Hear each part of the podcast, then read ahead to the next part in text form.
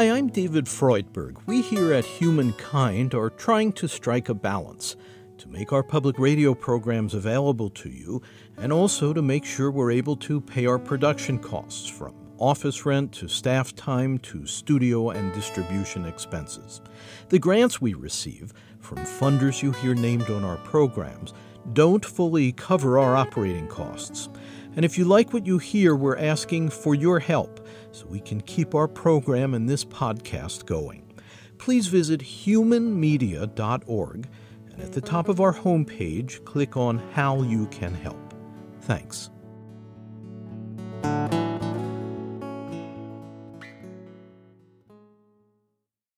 Humankind is produced in association with WGBH Boston and supported by the Humankind Program Fund and a special grant from the Henry Luce Foundation.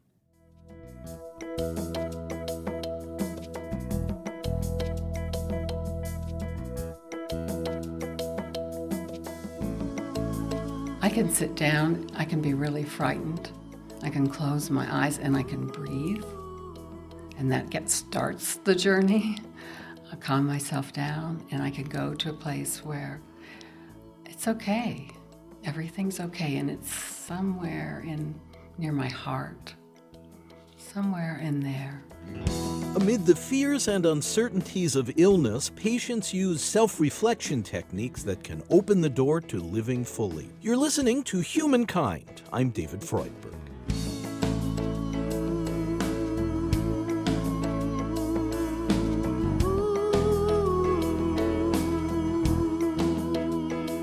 As one of life's inevitable challenges, being sick can test our capacity for both endurance and for resilience. And as medical patients undergo the discomfort of illness, they may find themselves walking a fine line, being cognizant of what hurts without falling into panic. It is stepping back and experiencing your situation in a way where the pain doesn't take hold of you. So we tend to have a reaction to just the idea of being in pain. We experience a pain, and the pain takes on a whole story. And the story, oftentimes, is not necessarily one that serves us well. Susan Bauer Wu is a researcher into the emotions of illness and healing associate professor of nursing at Emory University in Atlanta. She has studied how contemplative practices like meditation can ease a patient's burden of illness.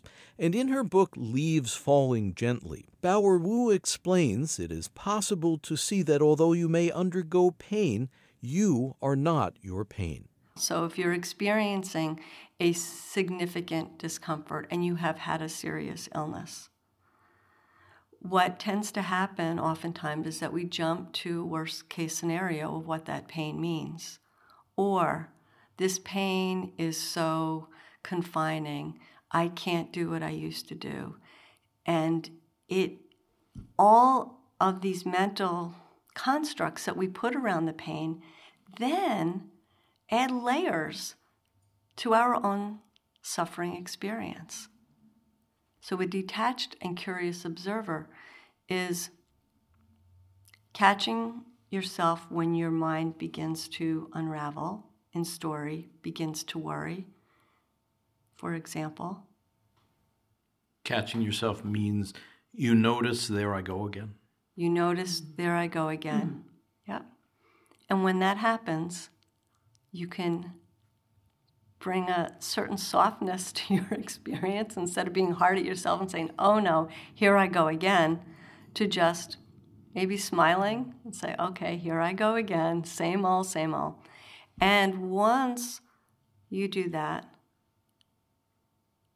just becoming aware of what is it that you really are feeling. What are the sensations in the body? Are they changing from moment to moment. You mean stripped of the overlay of this story of catastrophe and worry and agitation Absolutely. and emotional travail. And just seeing it for what it is, which is which are really physical sensations. If you, you know, pain is a whole uh, experience that includes the, you know, the body and the mind and the spirit. But, but if, so, if somebody is in, in the throes of physical agony, are they able to step back and and lessen their experience of the pain? Well, I I like to approach it this way that if number 1 is you have to become curious and get to know yourself and get to know your body and get to know the, your experiences, including painful experiences. So then, when you are having pain, you can discern sort of in the pain experience where is this? Is this something new? Is this worse than it has been? What's different about it? Because and you can make wise action to then realize this is something that is definitely not right, and I need to do something about it. I need to get it checked out. Or I maybe need to take a medication right now, or maybe I need to lie down or go for a walk. But it's just pausing for a moment and understanding what this pain is.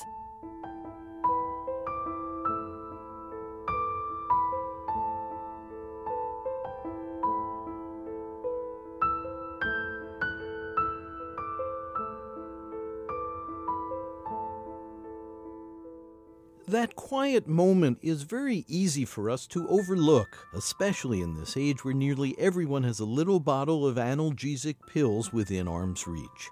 We're tempted to pop the pain reliever almost by reflex, yet there is another approach to dealing with discomfort. Having the pain, but then stopping and looking at it in a, a different way. It's like you sort of pause and pull back.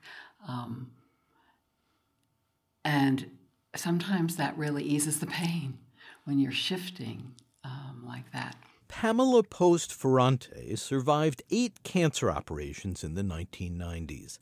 She has since developed a series of workshops in the Boston area for cancer patients who are interested in creative writing as a way to sort through the intense emotions of a life threatening illness one of the things I have people do is take note, carry notebooks or note cards in between the sessions, and if they're having a feeling, an anger or pain or something, they they'll write it down, and um, then they might write more about it. But where is it coming from? Where is this anger coming from? What? But it it, it allows a space between feeling it and then writing about it, and then you know they never know where the writing's going to go, but it reminded me actually of childbirth childbirth having having a baby where you just can't believe you're in so much pain but you're told to breathe. And so you you stop concentrating on the pain and you concentrate on the breath. And so much of this is where we place our exactly. concentration. Yeah it, it, it is all about where we place our attention and where we choose to sort of fan the fan the fire that's Susan Bauer Wu, the Emory nursing professor who researches the health effects of meditation. Where we place our attention is a key theme of meditation, which is fundamentally a way for a person to focus the mind. So, where should people in discomfort or facing illness place their attention? Are there times when it's better to disregard pain so that it ceases to have a grip on us? Maybe just try to move past it. Yes if we're doing it in a way that is one of wise action. So we are very thoughtful and deliberate in our running away. I was just a couple days ago, I was leading a group of um, cancer patients. It was a multiple myeloma cancer support group. And we, went, we explored this whole idea of pain because most of the people in the room were experiencing pain. And they, there was this one woman who said that she was experiencing chronic pain in her feet. It was a, sounded like it was from neuropathy, from medications that she had had, which is like a severe burning and numbness and tingling in her feet. And she said, if I pay attention to the pain, it definitely gets worse. it gets worse. And if it gets worse, then it's going to just stop me. And I just, there's too much I want to do. There's too much I enjoy doing. So, you know what? I'm not going to pay attention to that pain and I'm going to keep going. And just tune it out. Yes and no. We, again, that was an exploring. It wasn't just tuning it out, it's an awareness that it's there. So it's not totally tuning it out. You're not pretending. You're not pretending. You know it's there. But at the same time, you recognize you're taking wise action to go on with your life and to go on with your day in a way that's not going to harm your body, but you're not letting the, the, the pain take, take over your life.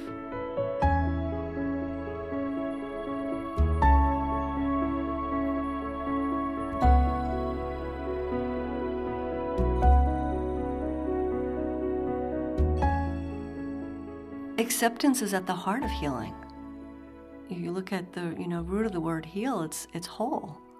And it's to be whole. So at the heart of that is acceptance and easing into the full experience. What is being accepted? There's uncertainty. There are certain things that are out of our control. Acceptance that our lives eventually will end, which we, we all have a terminal illness. it's called birth. Mm-hmm. Absolutely, we do.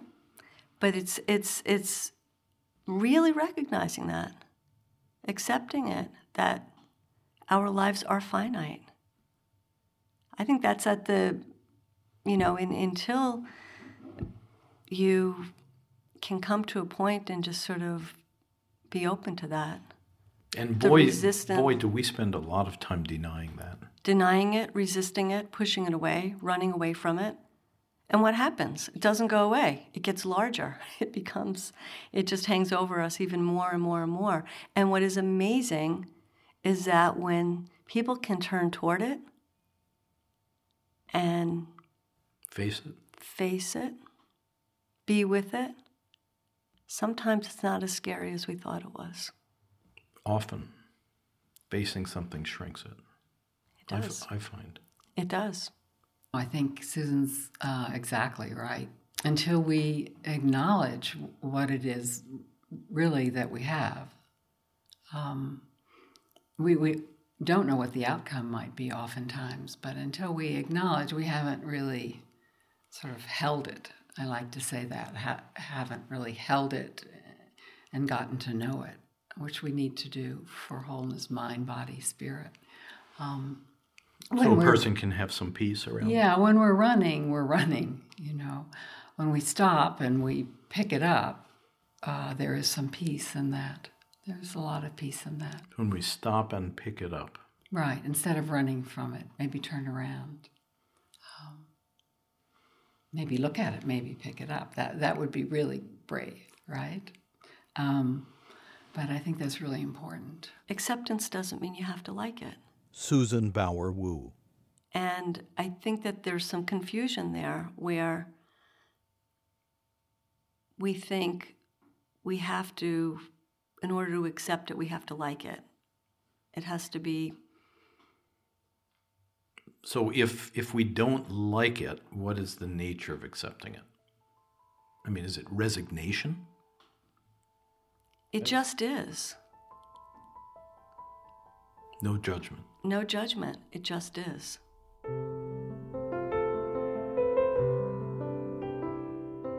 We're talking with Susan Bauer Wu, Emory University nursing professor, mind body researcher, and author of Leaves Falling Gently, and with Pamela Post Ferrante, author of Writing and Healing. You're listening to Humankind. I'm David Freudberg. For more information on this segment, Living Fully with Illness, check our website, humanmedia.org.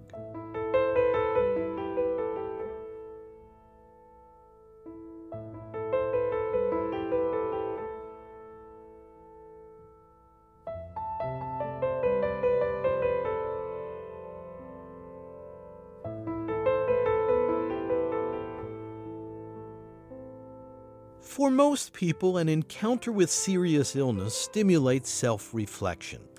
It can force patients to reevaluate their priorities, their behaviors, their lives. But taking a good deep look at oneself may not be easy. Often introspection unfolds in layers and stages.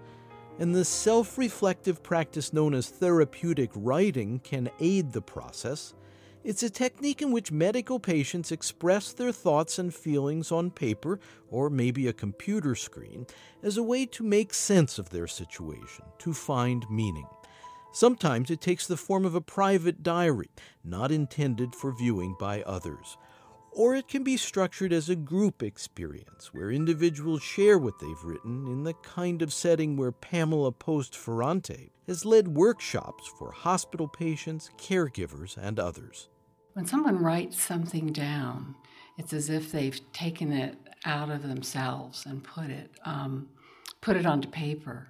Um, I see it as almost something that I can see when, when someone shares what they've written. Um, so it makes it visible. It makes it visible. They can reread it, they can share it, they can add to it later. Um, and I had one one woman who was a participant who wrote, "The more I write, the lighter I feel. The more my history comes off my shoulders." Mm. Um, and you could see it. I'd known her for about five years, and you could see the, lightness in her. So that's way one way that writing, um, I think, is very beneficial, and especially if you ha- if you have an illness, uh, you, you, might become confused uh, as to who you are now, because it's not the same. And I think writing um, informs you as to who you are, where you're going, what you've done, where you've been. What do you mean you become confused as to who you are now? Well, if you have a, a cancer diagnosis, um, everything changes pretty quickly. Um, you may have to give up your work for a while for treatment. Um, you may lose relationships. Uh, you may have to withdraw from the community. Uh, you know that you are not going to be the same person if you have different surgeries and treatments.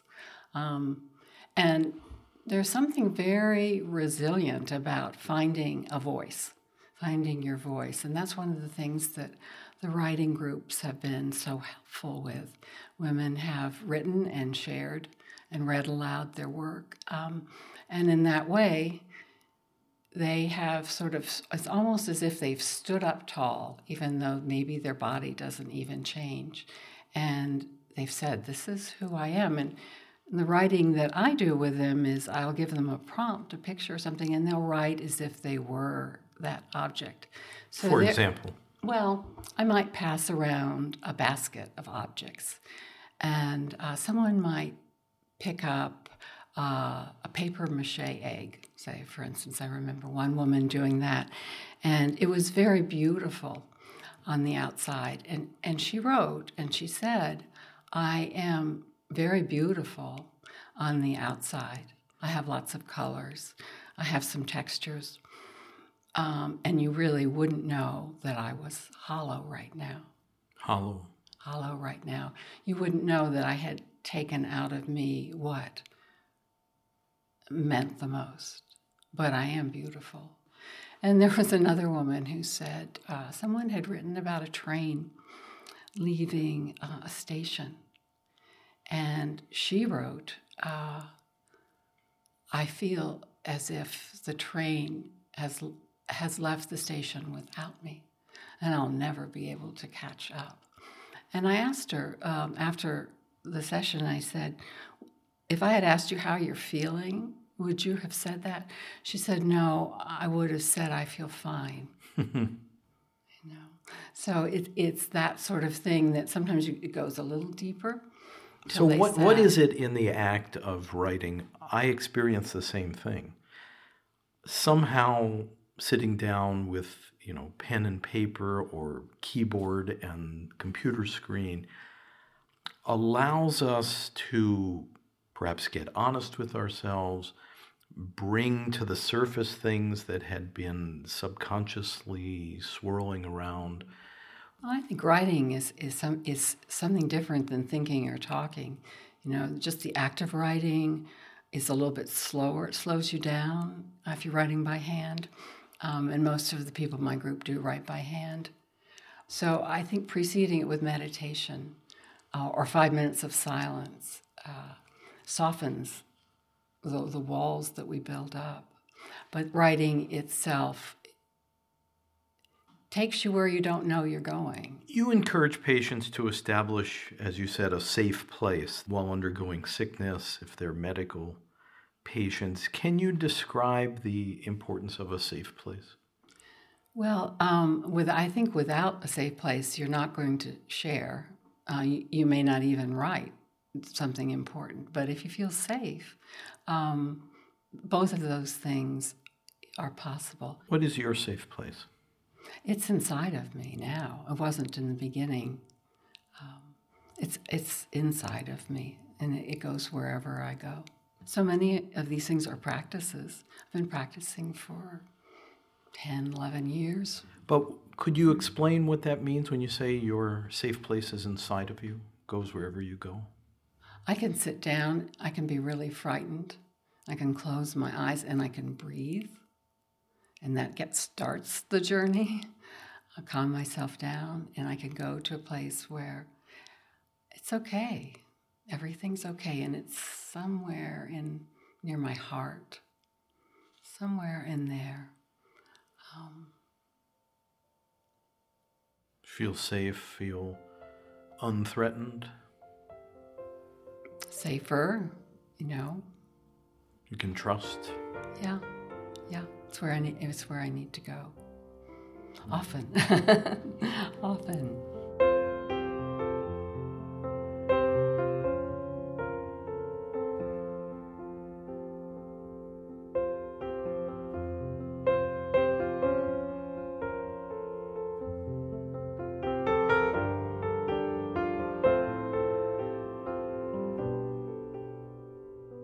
People who believe in God or who have a higher power, where does that connection, relationship, awareness fit in to healing? I think it comes down to a very deep sense of love. It's being really deeply loved. Being deeply loved. Yeah and feeling it in every cell of our bodies. Susan Bauer Wu. Not questioning it, just knowing a very um, clear inner knowing. How about for you, Pamela? I do have a, a higher power, um, but it's not one that says everything's going to be all right by any means. Meaning it's not one that says everything will be physically cured? Everything will be physically cured, everything will be easy. you know, everything is planned for you um, to get through life in a, a, very uh, fine way. And, and in fact, the older I get, the, the more it isn't that. But I feel great comfort in having this higher power who I feel connected to. And one of the things I love is, I think it's Julian of Norwich who says, All shall be well, and all shall be well in all manner of things shall be well. And I see that as underwriting everything. And it's saying to me, all shall be well, but you don't understand, and you're not going to understand, but it's going to be okay. So there's a kind of a base or a foundation of things being well. Um, it, it's a well that I don't understand, or maybe all uh, shall be well in as time extends itself.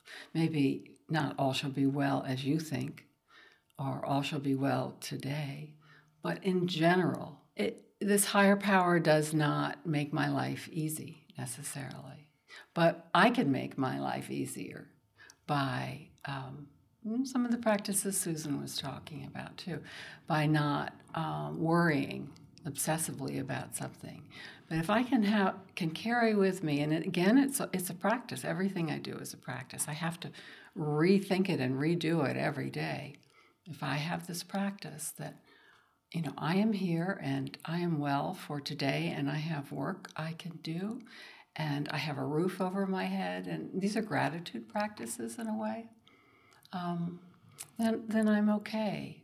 I'm okay. I can be full of grief about things, as we all are, people who are sick.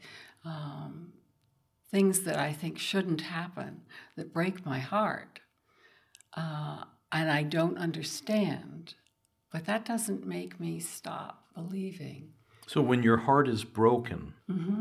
is there a connection to your higher power? Yes. Yes, I'll go in, inside my safe place and um, I'll take my broken pieces with me. Well, I have one other question, and there may be no answer to it, but I'll pose it anyway. What is the power of silence in healing from disease? Hmm. The power of silence in healing.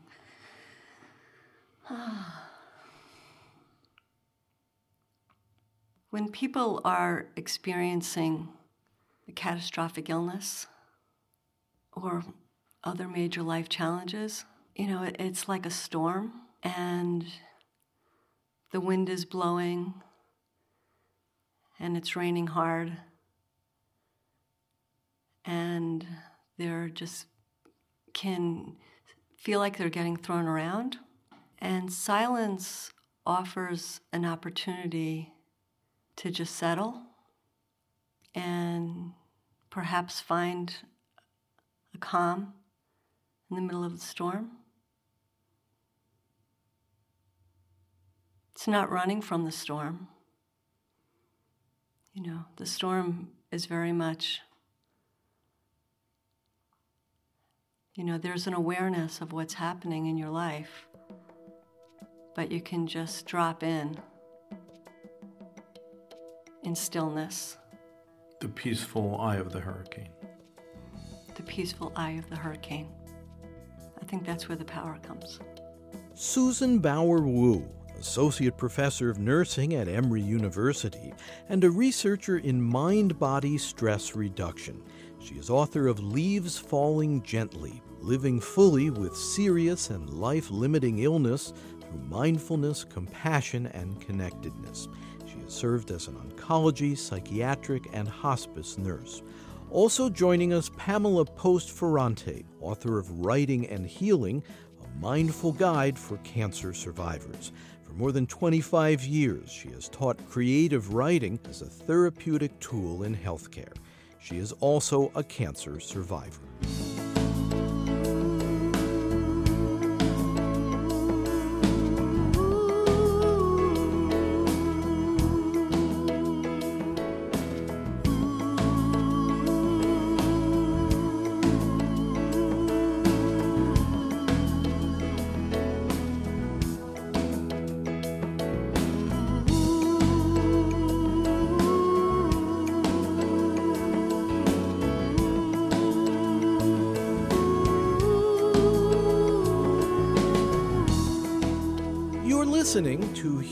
Humankind. I'm David Freudberg. Studio recording by Antonio Oliart Rose.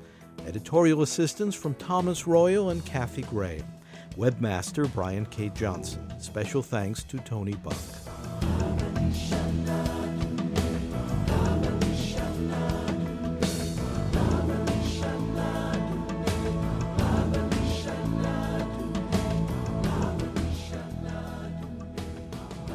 Program is produced by Human Media in association with WGBH Boston. Program development provided by Shart Media.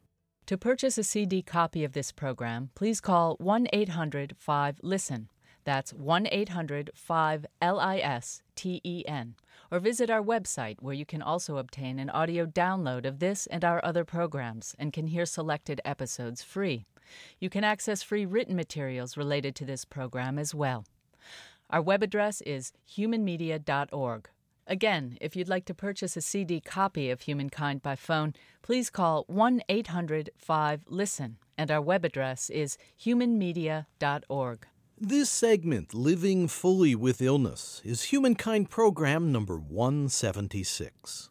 The executive producer is David Freudberg. This is Humankind. To hear more episodes of Humankind, you can subscribe to our free podcast on iTunes, Stitcher, or your preferred podcast player. A new episode each week. The podcast title is Humankind on Public Radio. And if you enjoy this program, be sure to leave us a kind review at iTunes and Stitcher. If you want to support the program, please visit humanmedia.org. And at the top of the homepage, click on How You Can Help. Again, our web address is humanmedia.org. Thanks.